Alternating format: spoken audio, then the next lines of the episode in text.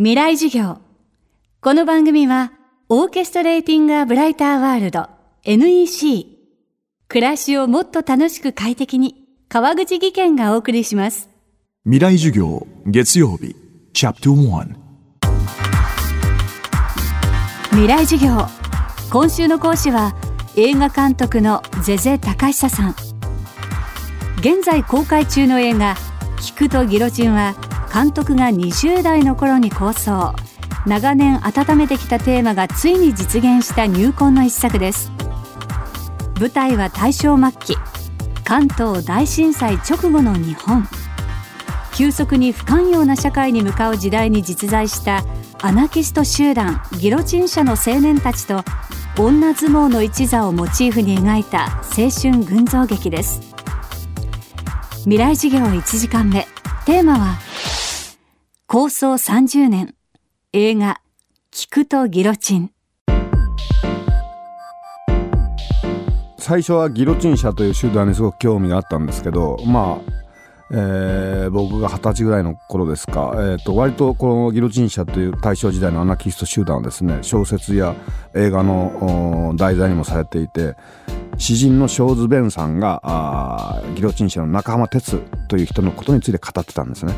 えー、中浜哲というのは、まあ、あのアナーキストである部分もありながら詩人としても結構有名であってそれがすごくこうある意味なんかこう心を動かされたんですね。でそれからいろいろギロチン社のことを調べていって、えー、ギロチン社の中には中浜哲という人と古田大二郎まあ2人とも二十歳代なんですけど彼らは最終的なあ当時の摂政今でいう昭和天皇を暗殺するという目的を掲げて、えー、天皇制の打破みたいなとこまで考えていたんですけども、えー、この2人はやがて死刑に処されてしまうんですが最初に古田大臣の郎の方が死刑に遭ってしまうんですね。その時に中山哲が彼に送った短歌がありましてその死に際してそれが「えー、菊一輪ギロチンの上に微笑みし黒き香りをはるかに忍ぶ」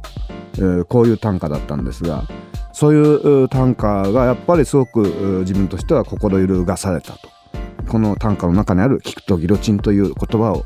タイトルになんとか映画をできないかといろいろ画策してたんですがやはりアナキストというと一般の人たちはどこか毛嫌いしてしまうというかテロルの部分もありますしそれだけだとなかなか映画にならないなと思ってた矢先にですね1990年に井田真紀子さんというドキュメンタリールポライターをやってた女性ライターなんですけどその人の著作でですね「プロレス少女伝説」という本がありましてその中に、えー、女子プロレスの元祖として日本には女相撲という興行があったと。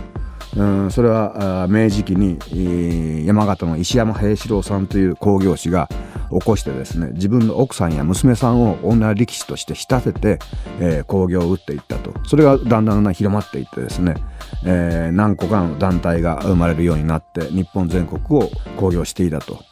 えー、男相撲の力士をコーチとして雇ったりして朝の5時から稽古を始めると、うん、そういう結構本格的な稽古が行われてて試合もまあ迫力があったというようなことを書かれたわけですね。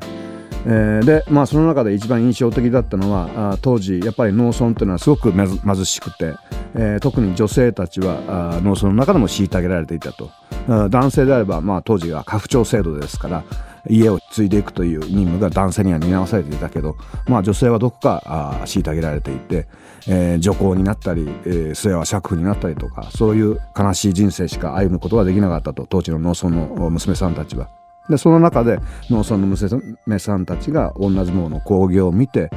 女性でもこんなに強くなれるんだと思ってすごく感動を受けてですね家で同然に家を飛び出して女力士になった人々は多々ありとその文章を読んだ時にすごくこの女性たちで自分を変えたいというそういう思いそこで自己確立したいという思いがギロチン社の人々の僕は好きなんですけどもどこか浮ついたように一見見えてしまう心情とは真逆でありながら何かつながってるような感じがしていると。それぞれがこう変革を志している若者たちの物語を作れないかと思いついて90年代からですね脚本を書き始めてこの映画を今今作ろうと思ったきっかけっていうのはやっぱりえー、東日本大震災以降に共謀罪だとか特定秘密保護法だとかそういう法廷が制定されていって、えー、自分たちの自由がどんどん奪われていくとでこれは日本だけでもないんですけど世界的にも極右政党みたいなのがどんどん立ち上がってき、えー、戦争の時代に突入していくようなきな臭いムードが現れていると。それはなんか関東大震災以降の当時の日本と非常にリンクするところがあるんではないかと。うんそういう中で、えーまあ、ある種の危機感というかそういうものの中で、まあ、この映画に挑んだとこの状況の中で方向性を変える立ち上がる方向はあるのではないかというようなことを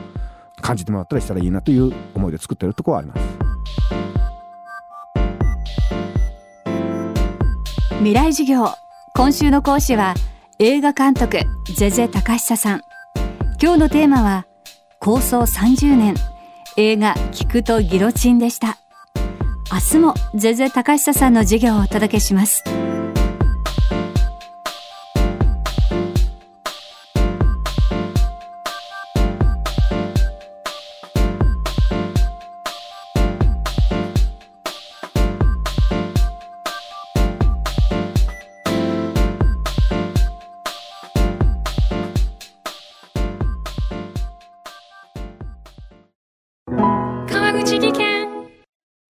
階段での転落。大きな怪我につながるので怖いですよね。